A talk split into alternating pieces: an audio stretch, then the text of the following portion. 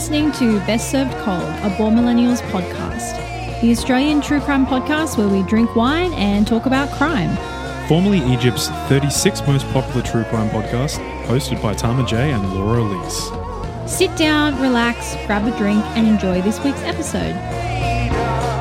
Yeah. Hello. Hello. Welcome back to Oh, another week. What a time to be alive. What a time, what a time. I a think I'm only currently half alive, but you know, Fair enough. we're getting there. Yeah. Anyway, welcome to Best Served Cold, the true crime podcast where we drink wine and we talk about crime. I'm one of your amazing co hosts, Laura Elise, and I put the law in law abiding a citizen. Amazing. And I'm your other co host, Tama Tor. Tor rhymes with, oh, no, you didn't. Fuck. what? Oh dear. Okay, it's going to be one of those episodes. Yeah, anyway, is. welcome to the show. If you're new around here, we like to do a little disclaimer at the start of every episode, but we do let you know that we do tend to swear quite a bit in this show. So if the the S's and the F's and the MFs and the C's and the D's, D, the GDs? the GDs, if those aren't your thing, then we would kindly request that you fuck off. Yeah. Or don't fuck off. Just don't leave us a one star review on Apple. Yeah, I mean, you're welcome to stay, and More even if you to don't stay. like it, just, just, don't you say know, you won't want. just just what- won't, what- just one way, one way, one way. You won't want. I couldn't have put it better myself. Don't say you weren't warned. Yeah. Um, yeah, no, stick around. Just, you know, know that we do say so, certain words, and this is a show about pretty grotesque shit. So, uh, yeah. Mm. You know, it it is what it is. It is what it is. Wow, so in sync. yeah, it's where because we're in love. We're in love. Yeah, sure. um, anyway, if also if you're new around here, we are on all of the social media platforms. You can follow us at the BSC podcast. Uh, we love getting messages from people letting us know that they liked the episode. Uh, I have been a little lax on the socials as of late, just because life gets in the way sometimes when you you know have a life. Yeah. Laura's also doing jury duty right now. Yeah, so that's So- really kind of. I've had to leave the house. Yeah, which is Tom and I have both been working from home for like six months, and it's been a really jarring experience to have to actually physically leave the house Yeah. every day. Um, so I'm just exhausted. I get home and I am exhausted, which I know that there's many people throughout the pandemic who've had to continually work. I do not envy you at all. I don't Yeah. know how I used to go into the office every day because I'm slowly Mm-hmm. dying inside. Also, another small disclaimer: um, one of our cats just went to the bathroom, so if you hear mm, like claws on the floor that for in the in the vast distance, um, yeah, we're that's our fucking cats. Yeah, we have three cats. Yeah. They tend to make noise. So- That's what they do. and we run the show from home, so it's Yeah. there's uh we we, we try not our best. professional in any Yeah, we, capacity, we try our best, but our know. cats tend to fuck things up for us. It is what it is. Um, anyway, those are all the housekeeping things I need to run through. I Yeah. believe it is your turn to Yeah, let's just jump. uno this week. Let's just jump right into it. Um, so this actually came from a lovely listener who suggested this case. Um, Kaya Kitty Gleason, thank you very much for suggesting this case. I'm talking about the disappearance of Kyron Horman. So he was a uh, just a, a child born in 2002, September 9. Uh, American boy who disappeared from Skyline Elementary School in Portland, Oregon on June 4th, 2010. So he was born uh, in September 9th, 2002, in Portland, Oregon, to Desiree Young and Kane Horman. Kane was an engineer for Intel, and while uh, while Desiree was pregnant with Ky- uh, Kyron, Kyron, um, about eight months into the pregnancy, Desiree and Kane actually got divorced. Though moving forward, they were both very prevalent in their child's life. They had dual custody of Kyron right up until 2004 when Desiree, um, I believe, went into uh, hospital just with a diagnosed kidney failure, which required a lot of medical attention, and she couldn't be at home a lot, so she needed um, to pass over the the full custody to um, Kyron's father, Kane. Even still, Desiree was still present within his life growing up. So Kane went on to marry Terry Moulton in 2007. Now, Terry was a substitute teacher originally from Roseburg, Oregon. The saucy little bit of information is that these two started seeing each other not so much dating, maybe just knew about each other, were sort of mm. feeling the waters around 2001, right around the time that Kane and Desiree were in the middle of their divorce. So a ah. little bit saucy there. Soon after, in December 2008, Terry gave birth to a daughter named Kiara. Around the same time, Kyron was enrolled in the Skyline Elementary School.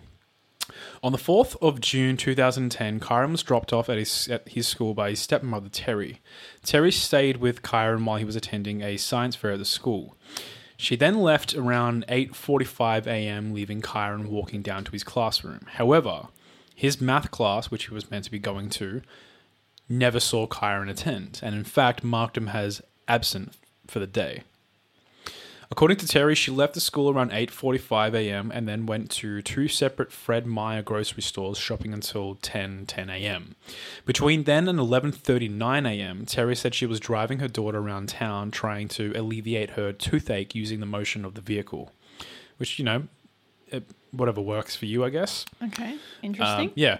She then went to a local gym and worked out until 12:40, you know, got to get your pumps in. At 1:21 p.m., she arrived home and posted photos she had taken of Kyron at the science fair onto Facebook. At 3:30 p.m., Terry and uh, Terry, along with Kane, walked their daughter to the bus stop that Kyron typically gets off at. Here, the bus driver, when the bus arrives, the bus driver tells them that Kane had not boarded the bus after school and that they should most likely contact the school to get his whereabouts. Um, to contact the staff there to get his whereabouts. Terry then did just that, and when the school secretary informed her that, as far as all the staff were aware, Kyron had been marked absent from school that day, he didn't attend any of his classes. They immediately called the police. So a search party was made and conducted around a three kilometer radius around the elementary school, as well as uh, Sor- Sauvie Island, which is about 9.7 kilometers north of the elementary school. Now, if that sounds random and, and weird, it's because it is. And what's even weirder is the police gave no reason as to why they were doing that. So this is nearly 10 kilometers north of where the school was, where he was last seen, in a what I what I can piece together from uh, Google Maps is just a kind of foresty area, um, which they also searched in for some reason, and they gave no reason as to why. Uh, so that was very interesting. Uh, initially, the Horman family refused to speak with the media until June 9th, that is, 2010, when they released the following statement. Kyron's family would like to thank the people for their support and interest in finding their son. The outpouring of support and continued effort strengthens their hope. We need for folks to continue to assist us in our goal. Please search your properties, cars, um, outbuildings, sheds, etc. Also, check with neighbors and friends who may be on vacation or may need an assistance in searching. There are a lot of resources here to help you search, so please don't stop. It is obviously a difficult time, and they want to speak to the public so you can hear it from Kyron's family as they come together to share their message.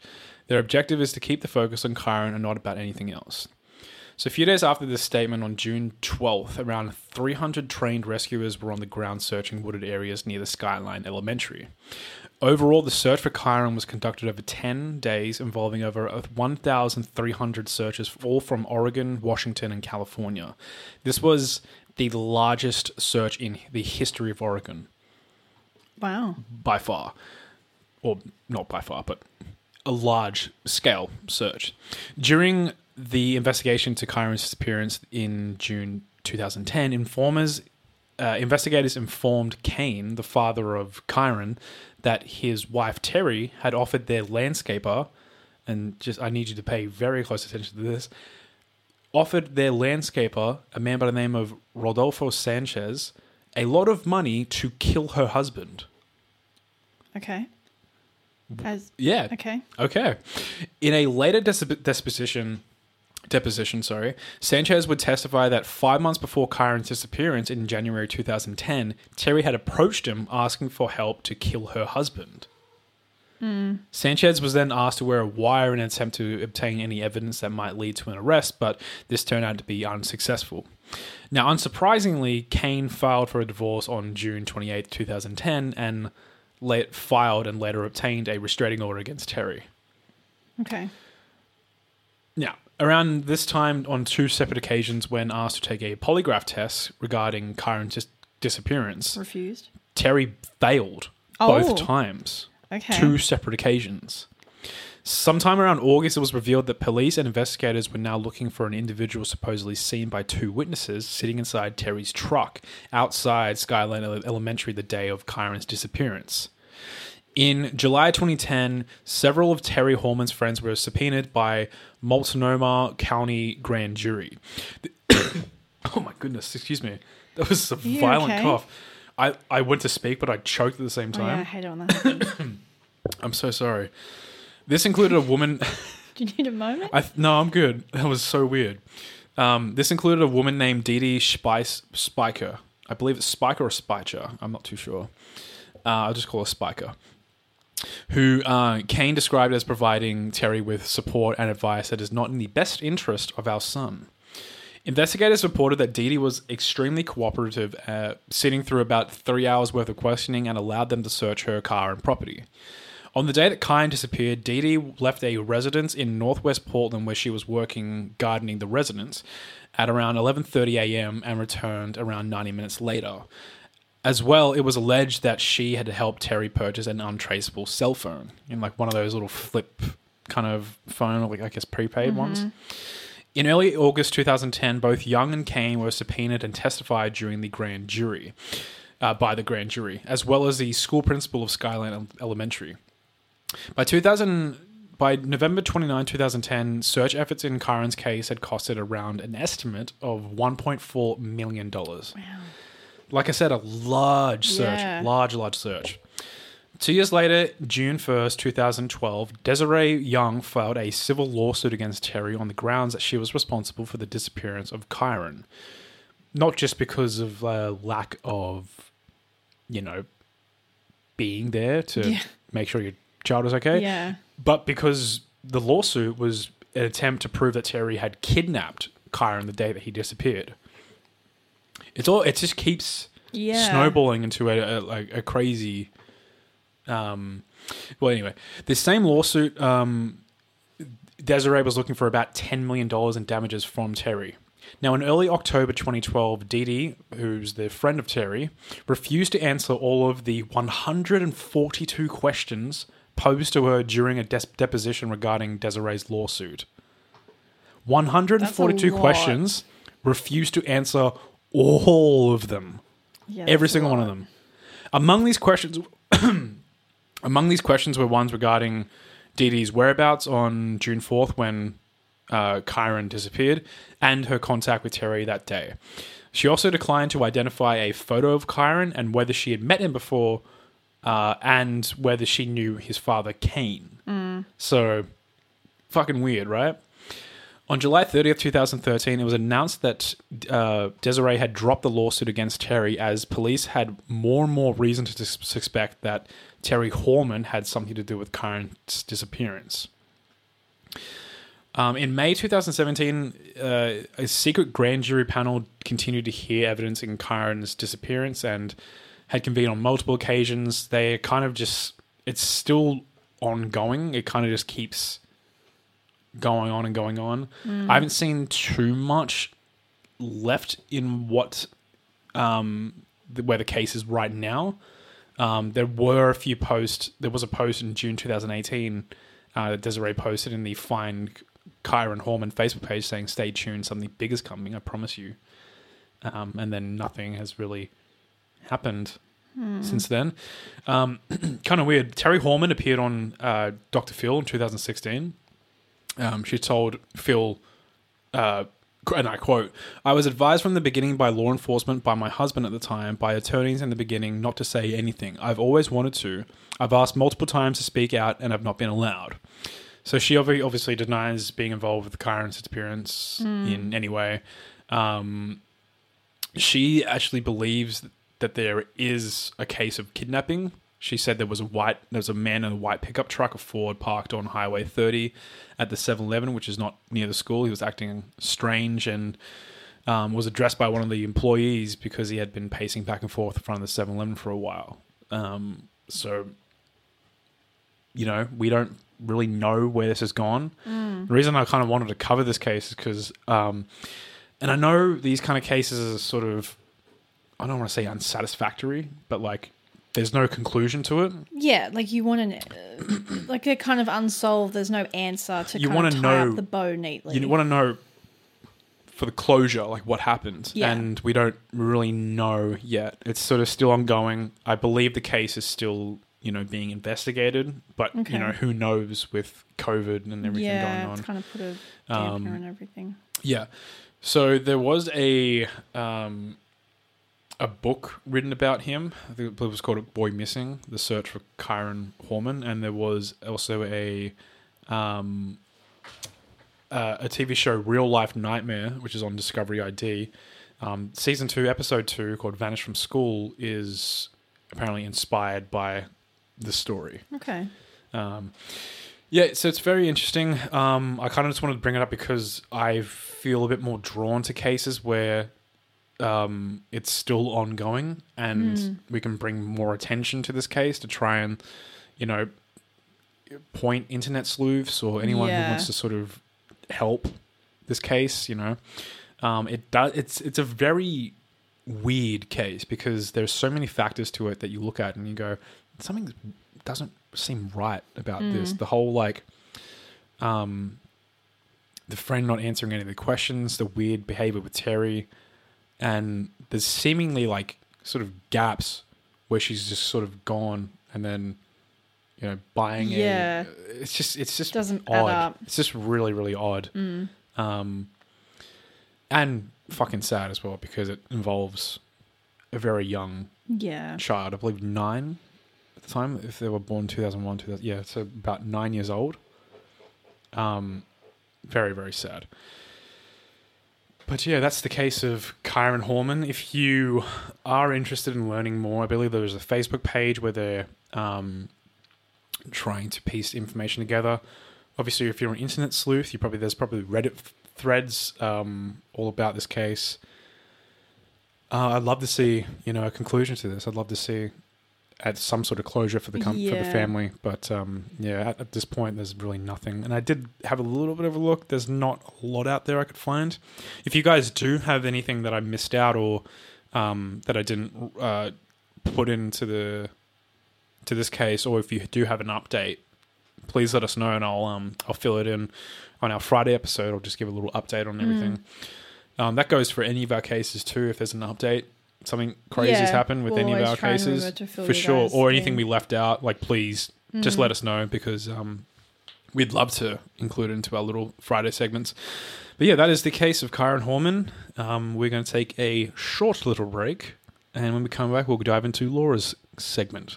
Shpita.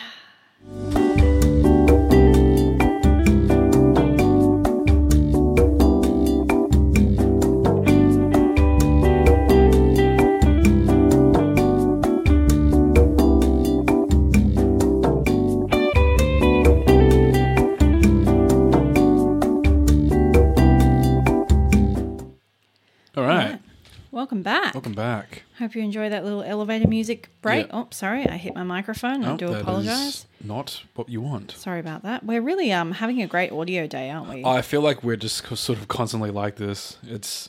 I feel like we could have like the most professional show ever, and we'd find ways to be like, just to completely we fuck just it can't up. be bothered to edit it out, guys. We're really sorry. We want you to know that Well, here's the thing: live, most unedited. most shows that have little things like that on a professional scale have an editor who goes through and like cut stuff out. Um, yeah, we we can't. We're not going to do that. no. Sorry. Anyway, so it's my turn, and I didn't even realize until uh, Tama pointed out that his case had been a suggested case. I'd actually been planning on doing this one anyway, and I just went into the Google Doc to tick off the one that you had Oh, yeah. done and realized that the one I'm doing this week is also one recommended by Kia. Oh, well, there you go. So, Kia, you're getting a two for one special this week. What a Uh, uh, lucky fan you are. so I'll be covering. I'm going back to our roots and doing a good old fashioned American serial Ah, killer. yes. Nice. I'm doing Jerome Jerry Brudos, Nice, aka okay. the Shoe Fetish Slayer. So Brudos was born on January 31st in Webster, South Dakota. Uh, he was the youngest in the family with one older brother, Larry. His parents were Henry and Eileen Brudos. So, growing up, his mother was violent and abusive and constantly berating him both physically and emotionally for having been born a boy because she'd wanted a girl. Gotcha. Um, despite her treatment of Brudos, she was openly kind of sunny and loving of her firstborn son, Larry. So, as a child, the family moved around to various homes before finally settling in Salem, Oregon. So, there's another There you go. Another connection. case. Yeah. From a very young age, um, approximately five, Brudos developed an obsession which, as he aged, grew into a fetish with women's shoes. The first known incident was when he was five, while visiting a local junkyard. He uh, found a pair of like stiletto high heels, which he took home. And when his mother saw him with the shoes, she allegedly flew into a rage, ripped them from his hands, and burned them in front of him. So, allegedly, he also tried to steal a pair of shoes owned by one of his teachers at his first grade school, um, but that's kind of uh, not really confirmed. There's also another story that a friend that he had that had come over when he was very young, she'd like fallen asleep on their couch and Right. he tried to take her shoes as well. I think they talked about that in Mindhunter, the the school teacher. Yeah. Um, Interesting. So it's around this time that he also develops a similar obsession slash fetishization with women's underwear, and he would often steal them from the neighboring clotheslines. He was obviously a very kind of mentally unwell young man with multiple stints in and out of therapy and psychiatric hospitals. As he entered his teenage years, his fantasies began to increase dramatically, as they often do with uh, these types of Yeah. people that we cover. And this then escalates into him stalking women, knocking them down, or choking them unconscious and stealing their shoes. Aged 17 in 1956, he escalates to the point where he abducts and uh, he abducts a woman and forces her to take no, uh, naked photographs for him at knife point. Uh, it's clear that this event wasn't a spur of the moment decision, having already uh, dug a hole in a hillside where he planned to keep girls as, quote, sex slaves. And after this event, he's taken to a psychiatric ward of a hospital where he's held for nine months. So it's during this time the root of his fantasies are traced to his deep, deep hatred of his mother, mm-hmm. as well as just women in general. And he's also diagnosed with schizophrenia. Brudos also tells doctors his fantasy of putting kidnapped girls in freezers so he could arrange their frozen bodies into sexually explicit positions. But for some reason, the doctors are just like, cool, dude. That's totally normal. Yeah. Nothing wrong with you. And after nine months, he's released. Yeah, that's So they claim that he just needs to like grow up and mature a little bit. as all psychopaths do. Yes, so Jerry Brudos is released back into the public after only nine months.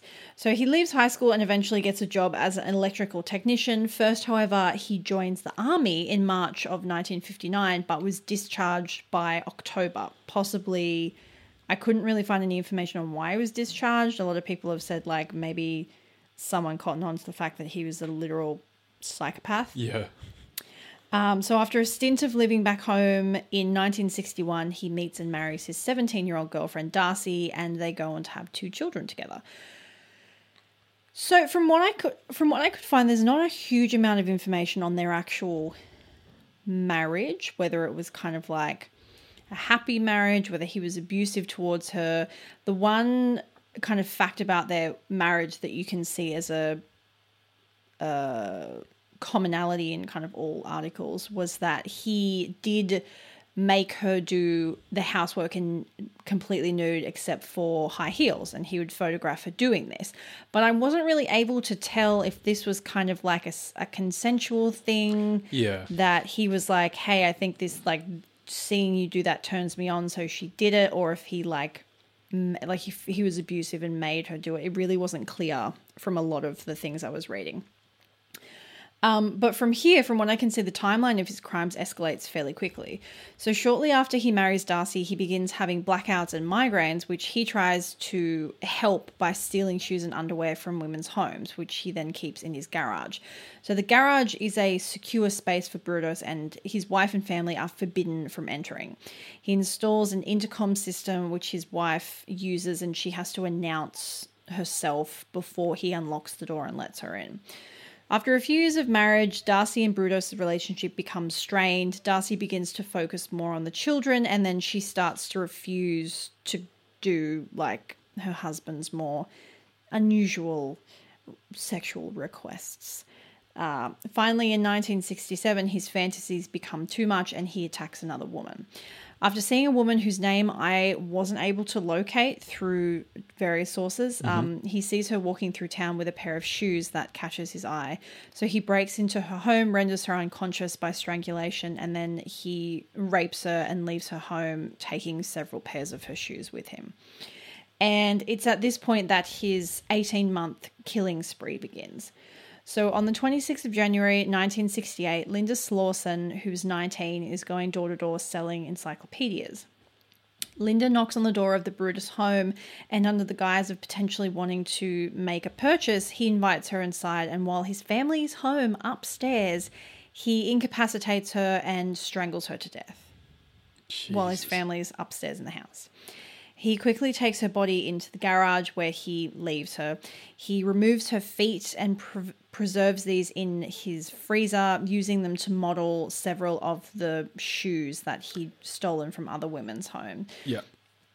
Using an old car engine, he ties her body to it and drops it in the Willamette River.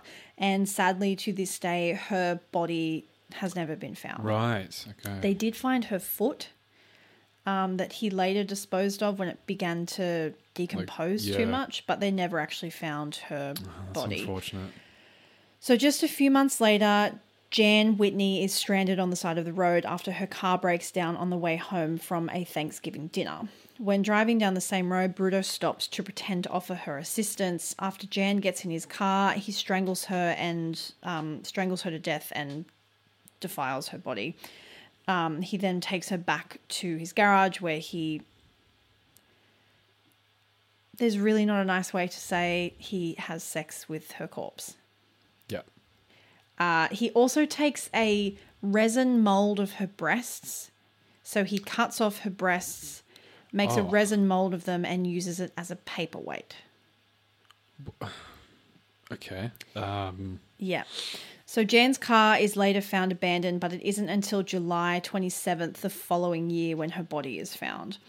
So on March 27th, 1969, Karen Sprinker is leaving a department store when she's approached by a woman. In actual fact, it is Brudos dressed in women's clothing and heels, and he abducts her at gunpoint, taking her to his garage, where he then forces her to try on clothes uh, and takes photos of her before eventually strangling and raping her. Karen's body is again tied to a used car engine and thrown in the Willamette River. So, just a month after this, Brudos attempts to kidnap another victim, but thankfully she manages to escape. However, just one day after that event, he strikes again, abducting Linda Salee from a parking lot in Lloyd Center. Linda suffers the same fate as the other women being murdered and sexually assaulted in Brudos's garage, and her body is also disposed of in the Willamette River. So in May of 1969, two fishermen are fishing in the area of Willamette River when the bodies of Karen and then later um, Linda are discovered. So the police begin to investigate, and after interv- interviewing students at Oregon State University, they begin to hear stories of a Vietnam vet who had called a few young women looking for a date. So he's been driving around picking up numbers and women. One of the women told police that he'd mentioned the bodies in the river and had made an unsettling suggestion about how he could strangle her. After further investigation, Gloria Smith, who was the woman that Brudos attempted to abduct, is able to identify him as the man that did that. Brudos's home, they're able to then get a warrant, which they search, including the garage, where they find evidence that proves kind of beyond a doubt that he's their man. Mm-hmm. There's a nylon rope, photographs of the murdered women, and the trophies that he kept from his previous crimes. Brudos is arrested, and after being brought in for questioning, he confesses pretty much straight away to the murder of the four women. He's charged and ultimately pleads guilty three days before the scheduled beginning of the trial. And on June 28th, 1969, Jeff, uh, Jerry Brudos pleads guilty to the murders of Sprinker, Whitney, and Salee. While he did confess to the murder of Slawson, as her body was never found and there was no physical evidence, so there weren't any photographs of her that linked him to her disappearance, he was ultimately never convicted or tried for her murder. So finally, after 37 years in prison, which made him the longest held prisoner by the Oregon Department of Corrections, uh, Brudos died of liver cancer on March 28th, 2006. Right. Wow. That is a heavy, heavy case. Yeah, it's kind of weird because it's been a while since either of us have done like a 60s or The 70s old- serial killer. I Yeah. forgot. Obviously, all the cases we talk about are awful, but I forgot how fucked up it is being like, oh, he killed her and had sex with the body. Yeah. So there's th- there is that sort of time period of like his some of the more notorious murderers because of the things that they did. Yeah. And like now coming into this age, it's like you, you don't really get that anymore. There aren't really cases like that. There's people who murder, and because of the law system that we have now, it's either mm. quicker to find them or it's quicker to stop them, or we have healthcare systems in the place that sort of cut them off before they can get to this level. But yeah, there's, there's this weird time period in in in our history where we just had this like assortment of unique individuals who mm. who just did despicable things, and it's a weird, distinct time period where it's like here's like twenty of them. yeah. What the fuck? Within like a 15 year time period. it's so fucking crazy. It's mental. Uh, but yeah, I'd forgotten how kind of like visceral all these crimes Yeah, were. So if you are interested in reading more about Jerry Brudos, um, there are more kind of explicit details about the crimes and what he did, but I just didn't really feel like saying yeah, of course. loud. Yeah, I'm, I think I'm sure there's you know books written about it, and it, I think he, there might be interviews, maybe Yeah, well, he was interviewed by um, John Douglas. Daddy Douglas. Yeah, Yeah, Daddy. Oh, I love Daddy We Douglas. haven't we haven't talked about Daddy no, Douglas. I miss Daddy for a while. Douglas because, yeah, that's the thing. We sort of ran through a lot of the cases that Daddy Douglas. If you're new Did. around here, by the way, because we haven't talked about him for a while, Yeah, John Douglas is a very famous FBI profiler. He essentially he basically created built the it. framework Yeah. that the FBI now uses to help identify serial killers, Yeah. and we're both obsessed with him. we so we call him, Daddy yeah. Douglas. Yeah, Daddy Douglas. One day we'll be a guest on the show. I hope he doesn't listen to this show because that would be super weird. Um, make sure you tag him in any Make of sure our you retweets. don't. Please don't. Um, that that would be great one day to sort of like to meet Daddy Douglas. I feel like I it would would be really it. weird because we've been calling him a weird name on It'd the be like show that. for It'd be like that TikTok two thing. It'd be like now. we got to meet him. We'd be like, "Hello, Daddy." I mean, Daddy. Daddy? I mean, I mean, Daddy. Daddy. I mean, Daddy. Um, I no, we we love him, and um, it, it was He's sort of like a fascinating man. when we did the when we started doing the show, it was like um, you know there was only a certain amount of cases that he himself was involved in, and Mm. during this sort of pivotal time for criminal profiling and um, like serial killers, um, so we kind of like burned through a lot of them, and it was just it got to that point of like, well, we can't feasibly do this. We need to yeah, it's actually um, really interesting looking at the, I guess, progression of how this show Yeah. has moved along. Because when we did first start it, and we were very new to podcasting in general, and I guess true crime as a genre, researching it rather than listening Yeah. to it. Uh, we kind of when we first started, like everything was the. I hate to put it in this way, but I guess the classics, like Yeah, the Jeffrey well, I mean, and Yeah. the ones the, that everyone's the more notorious cases of JonBenét Ramsey Yeah. and you know, Son of Sam, Ed Kemper, Yeah. all those Ed Gein, all those big yeah. big ones. And then as we went on, I mean, you kind of run out of the real big, Yeah. Yeah. big ones. And Like there's actually, no sh- some of the smaller ones are far more interesting to Well, yeah, honest. that's the thing. There's no shortage of things to talk about on this show. Like Mm. there's the, the in fact it's like overwhelming how much you could possibly bring to the show. Um it's sort of a matter of like I think we also divided from the sort of not I don't want to like put it this way, but the almost the fetishization of serial serial killers.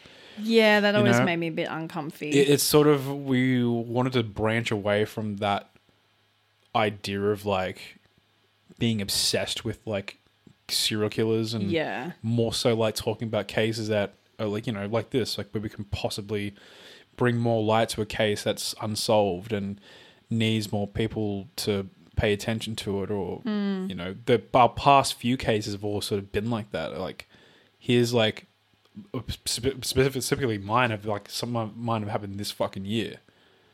And it's like here's they're unsolved. We like you should definitely look into this.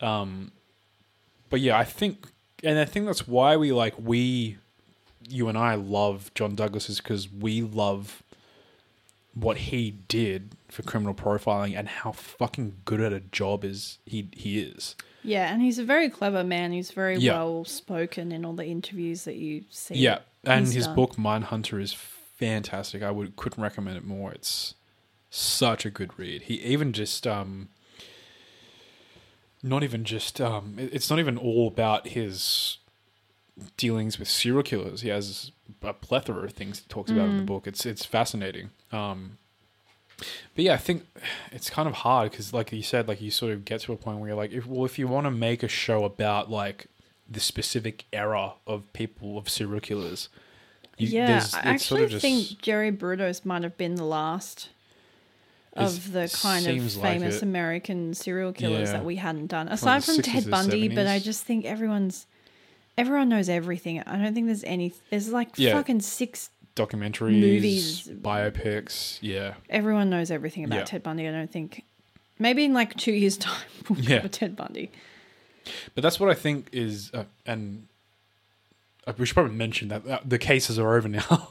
Oh yeah. Um, if you're new around here, we get to a point where the Yeah. cases we stop talking about the cases and we just shit talk for 20 minutes. So yeah. So go, if you don't like the shit talk, if you're just here for the cases, we'll see you guys on Friday. Um, we did say that last week and then we didn't do a Friday episode. I'm really Yeah. sorry about that, but it will actually happen this week, I promise. um, yeah. Then we'll see you guys on Friday. If you are here for the shit talking, welcome. Welcome. Welcome. I'm going to move in my chair. Great. Um, I wait till the Yeah, formal till the part's formal done part's to done, move. yeah. I can't help my squeaky chair. But I think I'm finding myself gravitating more towards these sort of not like niche cases, but like newer cases and um, just a bit different sort Mm. of cases that haven't really been talked about because I feel like they're um, important stories to tell. Yeah, You know for what I mean? sure. For sure. and For and, and and there's just like in in this sort of era of like what we're living in right now you sort of can see the tellings of people who could potentially become like psychopaths and Hmm.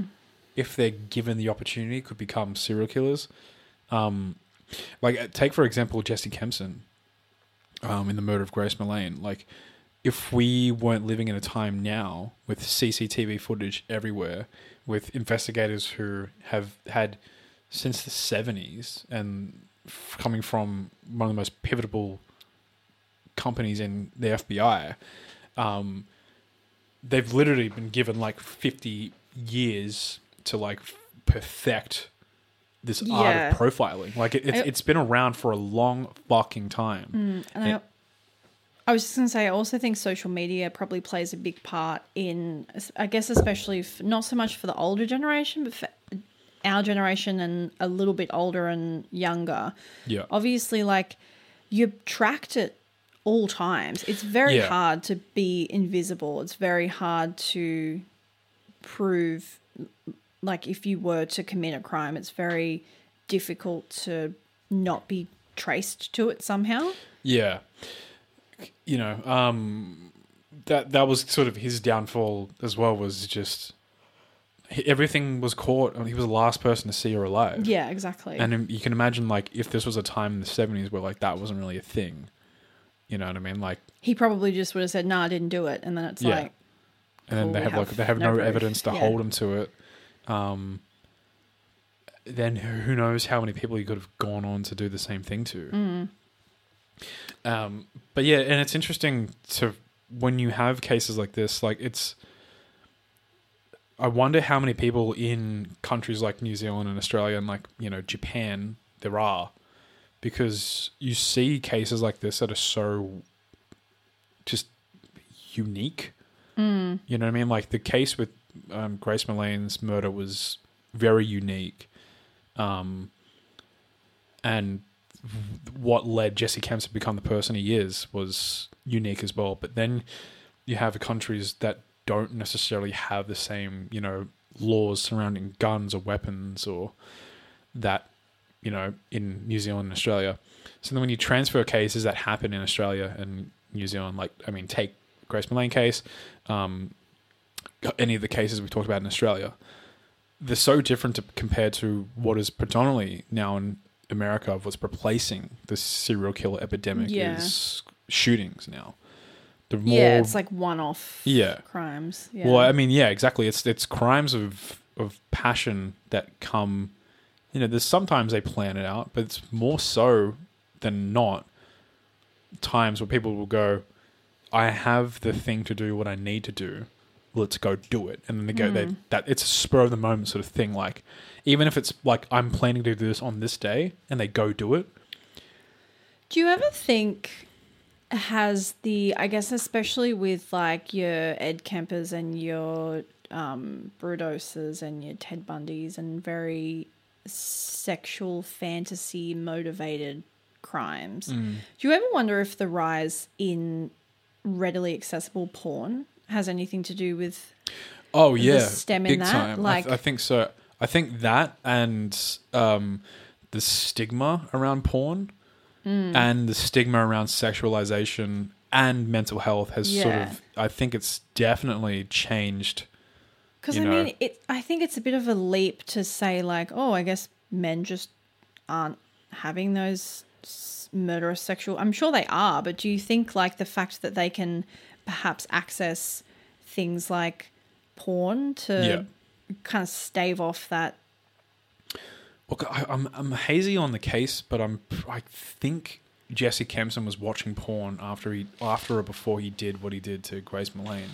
Oh, okay. So I think So I guess the answer to well in a, no. in a in a sense it's like eh, it's not going to it's not going to like stop 100% of Yeah. you know sexual related crimes um but it definitely would like show a reduction in it or at least a, a way to divert it to know those. yeah because Jesse numbers. Kempson was well in his past relationships and people who've gone on dates with him have said that he was a very violent like sexual yeah, and then violence kind of obviously porn has its own bad spin-off in that like you get the incel culture yes yeah. of those types of things. I of think you just So sort it's of like it's sort of almost like a kind of like trading something. yeah it is. It's a trade. bad. yeah it's sort of like you, you can't get you gain but you also lose. It's two steps forward one step back and yeah. you know.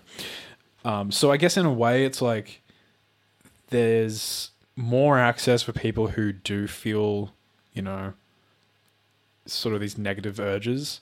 Um, there is more uh, there are more ways for people to identify that and to avoid situations. There are more ways for um, women to seek protection. And there's more i mean you know to an extent to an yeah. extent for sure.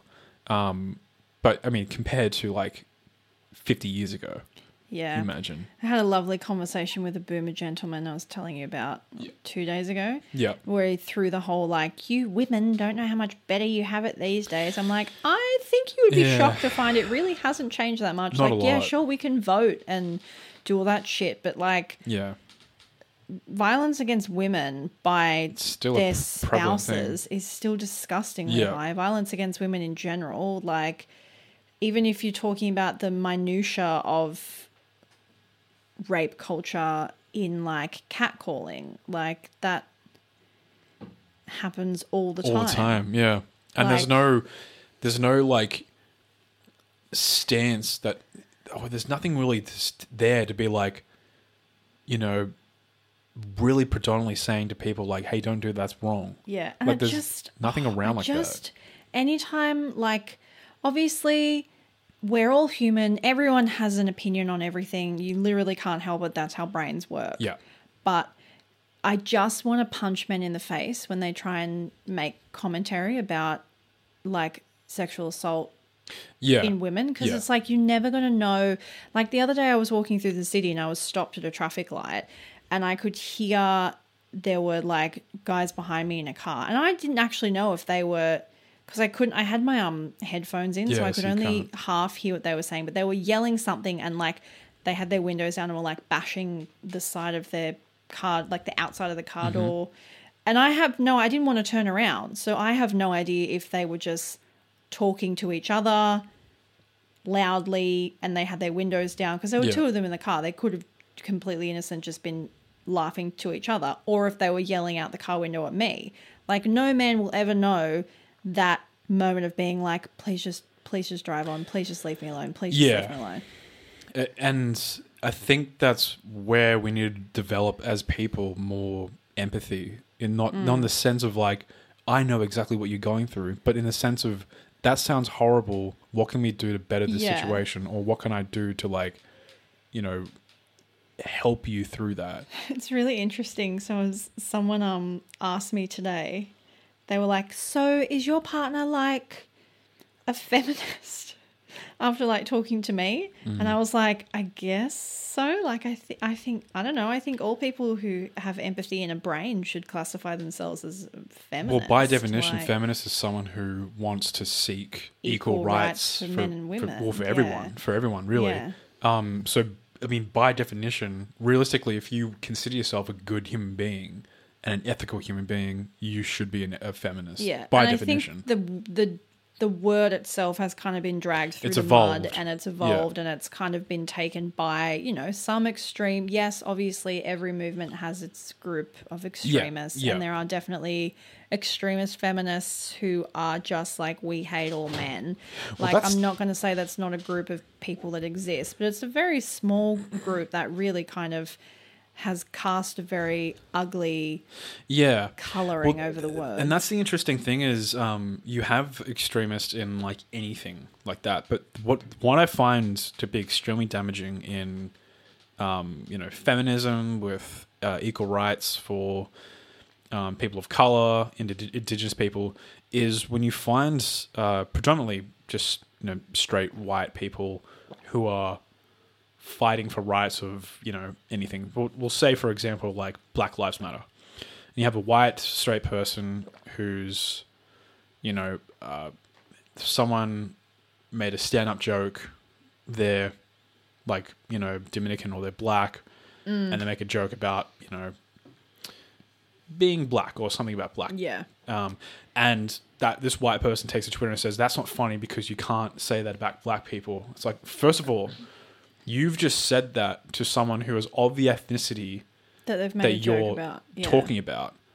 Um, second of all, you're staunching the voices of people in that community who deserve to speak their voices over Mm. yours.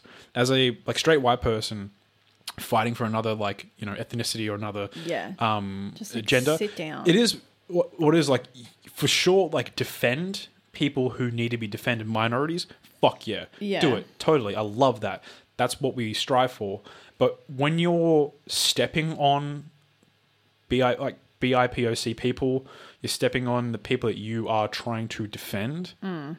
snuffing their voices you're doing more harm than good. I think it's like you have to take cues from the community that you're trying to be outraged on behalf of. yes. Like you can't be like, for example, you know, tr- trans rights has obviously with Trans Remembrance Day being this week, I think it was. Like you mm-hmm. see a lot of social media outrage from people, and obviously.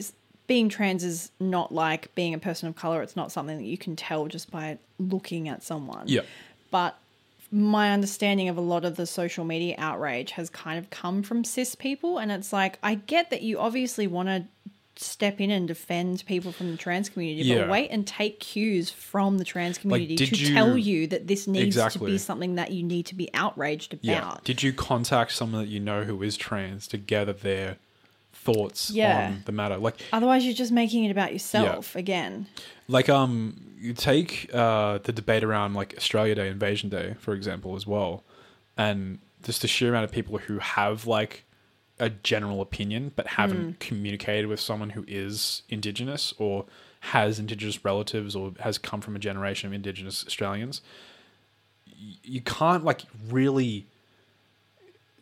You need to talk to these people. Yeah. It involves them. Otherwise, if you don't know someone and you don't have access to talking to someone, maybe just shut the fuck up and let them say their piece. Yeah, and that's a perfect example because I feel like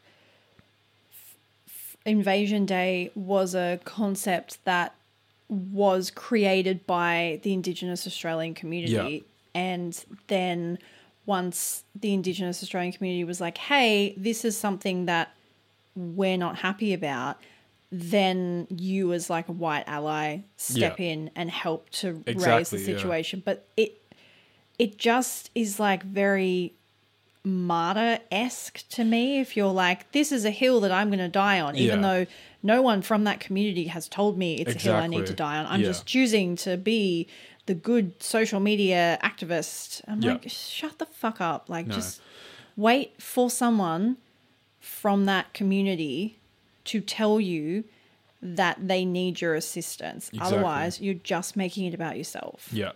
and that's how I feel about um like a lot of men being outraged on behalf of women and half the shit we're like, you know, we don't Yeah. actually care about that. Like like yeah, like tampon tax is is annoying, but then that becomes something that like It's like, you know what else is annoying? Workplace discrimination. yeah, but then that becomes a thing because then you have the other thing where companies take advantage and they're using it as a fucking marketing ploy Oh, to yeah. sell shit. Yeah. And I'm Oh. like, cool. So this is now no longer about the issue that we needed to actually talk about. This and is now it a- almost like fucking stifles the the entire point.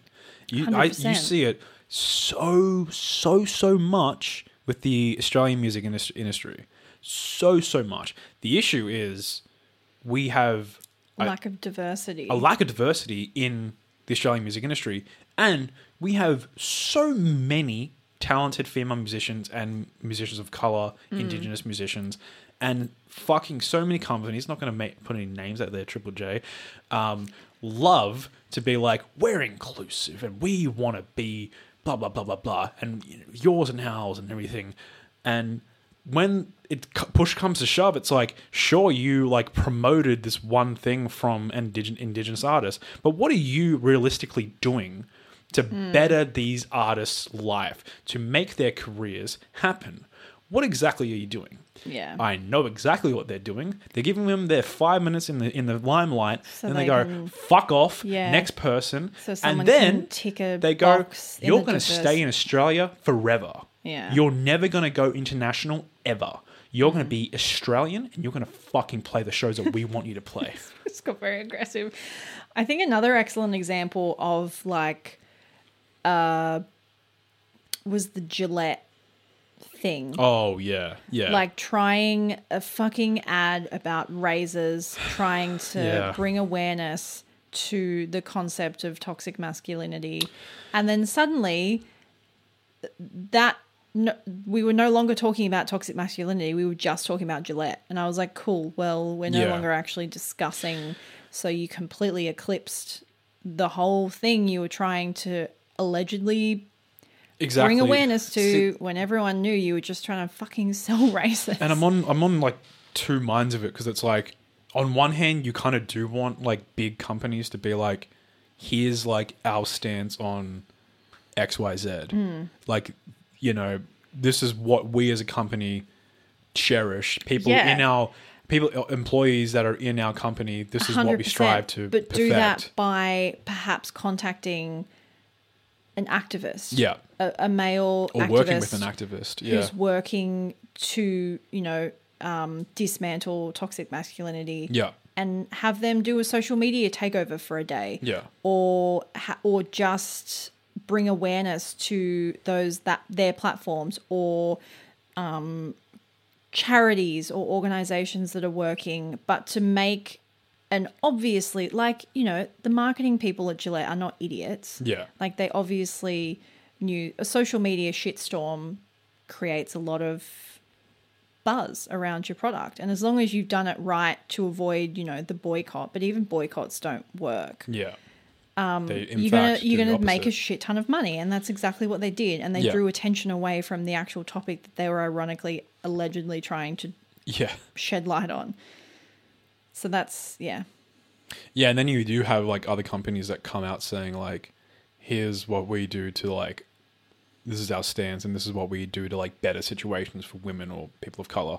And then like you have actual employees from the company coming out and being like, "Hey, just so you know, this company is a fucking piece of shit yeah. and treats us terribly." I feel the same about like celebrities donating huge chunks of money to um Like organizations. organizations because then it just becomes a news story about Kylie Jenner donated a hundred million dollars. And I'm like, cool, let's maybe talk about the organization that she donated the Exactly. Let's yeah. make an article about exactly. Yeah. that. that- Let's that- not make it about that's the whole fucking thing. Or like, let's you know, if you're gonna make an article about someone being fucking generous and like someone like Akon building um, house, I believe it was in where his family's from. He built, he's building housing for the people who are impoverished, and like didn't tell the media about it. Doesn't make a big fucking thing about it. And then when people did find out, it they were like, "Oh, this is fucking like crazy. Like, how can we support this?" Yeah, because at the end of the day, awareness is fantastic. Key, That's a fantastic sure. thing you can Yeah. do. But if you have the funds to actually just be like, fuck awareness, I'm just going to fix a problem, that's so much better. So much better. Like, like show up, rally, be be present, like feed the homeless, build a shelter, do something, not just like throw money at it. Go, all right, dum dums, fix it. Like be prevalent Yeah. in the fucking. I think that's way more helpful. Like, if you have enough cash to just throw at a problem Fuck and be yeah. like, here's a billion dollars, fix the issue. Yes, That's so much Like, more helpful cool. to people than being like, oh, here's a, here's a tweet about this organization. like shut the fuck up. Yeah. And that's why people lost their shit. I think it was oh, I can't remember. It was, it was again it was Kylie Jenner just cuz she's the most inflammatory celebrity that comes to mind. um it was like a person that used to work for her as a makeup artist had been in a really terrible car accident or something and he had to get brain surgery Oh and because the Oh. American hospital Yeah. system is so fucked she shared like the GoFundMe and people were like Can you just you're like so rich just pay for it? pay for it Because it was like twenty two hundred thousand dollars or something which is like, like, nothing to her. Yeah. And then people were defending her, being like, "Oh, he used to be her makeup artist." I'm like, but she's gone to the trouble to share it. Yeah, Just fix the problem, babe. Yeah. Like, like it's just fix the problem. Like Yeah. you could have, it would have taken you you two hundred grand. You probably you have cars worth more than that. You, May- yeah, it's not even a drop in the ocean maybe you. don't have sashimi and buy a Bentley today. Maybe Yeah. donate money to a cause to Like, help just fix the problem, persons. and then that's someone's life that you've Yeah. drastically improved, rather than making yourself look like a fucking gold star for your social Fuck activism because you shared a Yeah. just fucking GoFundMe. Just fix the I problem, babe. I find that, yeah, just so fucking bizarre. And like, like again, I'm in two minds of it. In, in certain things, like the there was uh, a little while ago the with the Black Lives Matter movement, there was a Mm. lot of there was um. Uh, I can't remember what exactly it was, but it was a bunch of like white Hollywood actors who like made that ad being like, "We're gonna try and do better." It was like Amanda Bynes and um, Oh yeah, Aaron Paul and shit. And some mind, cool. some part of me is like, you know, you're doing something, but another part of me is like, but what are you doing? Yeah, what are you actually doing? What are you actually doing? You filmed a video on your iPhone and then you probably forgot about it. yeah, it's like, I mean, like, dude, no one gives a fuck about your sentiments. Like, let black people and people of color Yeah. and indigenous people like speak from their own And it was voices. the same as the black tile thing from the Black Oh, Lives Matter. yeah, And yeah. everyone was sharing those black tiles, and then Yeah. people were like, "Stop using the tag because Yeah. you're sharing some fucking useless black square." And then it's flooding the hashtag, and then it's hiding all the actual information for the protests Yeah. and the charities for people to donate to. Like, yeah, cool, well done. You clicked post on your Instagram, like fucking ace. yeah. Good like, for you, dude. Good for you. You jumped on a trend that you saw someone do. I, I I see it all the time. Here's something from someone who's gone through uh, like my entire life dealing with mental health issues and um, who's dealt with uh, you know thoughts of suicide my basically my entire teen and adult life.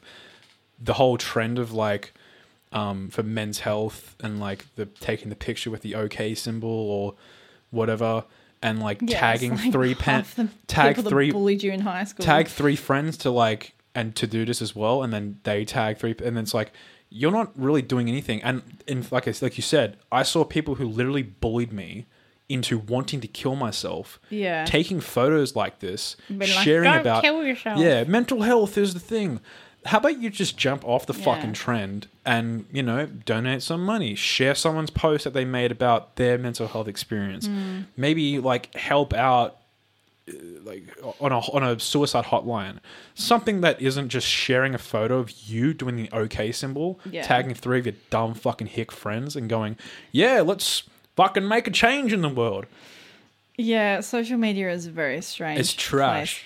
Do you want to hear just to lighten the mood a little bit? Do you want to hear about a weird memory that popped up for me today? You, do you ever that. have those moments where you'll be like halfway through a conversation and then you'll be like, Yeah. "Oh, I remember the time that blah blah blah," and you're like, "Where the fuck did that Yeah. memory come from?" damn I was talking about being a loser in high school, Yep. and we were talking about uh like uh scandalous things that had happened in our high school yeah and I was I remembered that in I think it was like I don't think my friend B was at school yet, so it would have been before year eleven. It would have been like year nine or ten.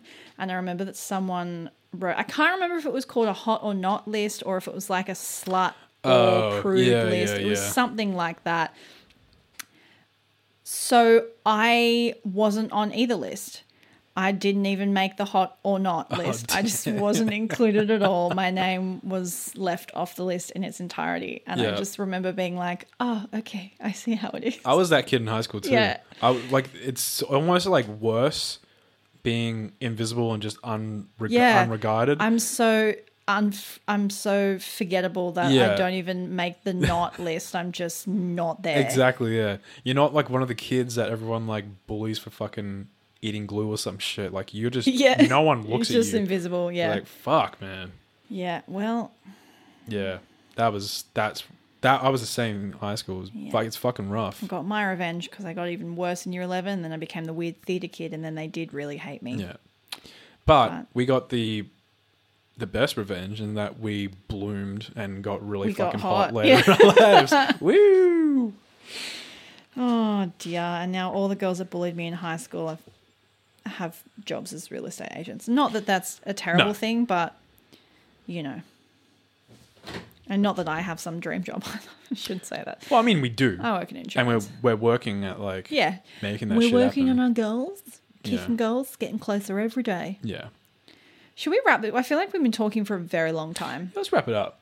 Um, this has been a very one of those podcasts where we go having a, a fucking fantastic chat.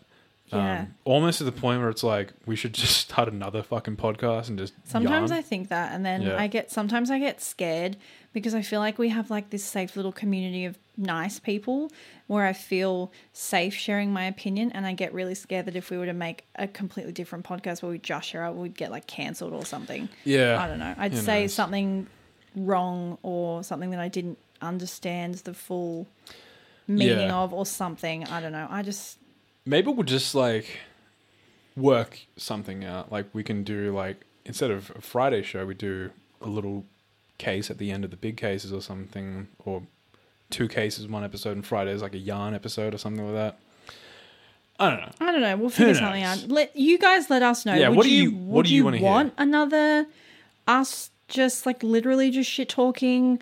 Would you want that as like a completely separate show? Would you want it as a separate episode? yeah. Would you not want that at all? And you're like, please stop talking, Just shut the fuck up, just talk about true crime. Yeah. It's what you're here for, it's all you're good at. Yeah. Um, I don't know. Like, I guess we do this show for ourselves, but at the end of the day, we do it for you guys, the listeners. Um, so let us know what you think.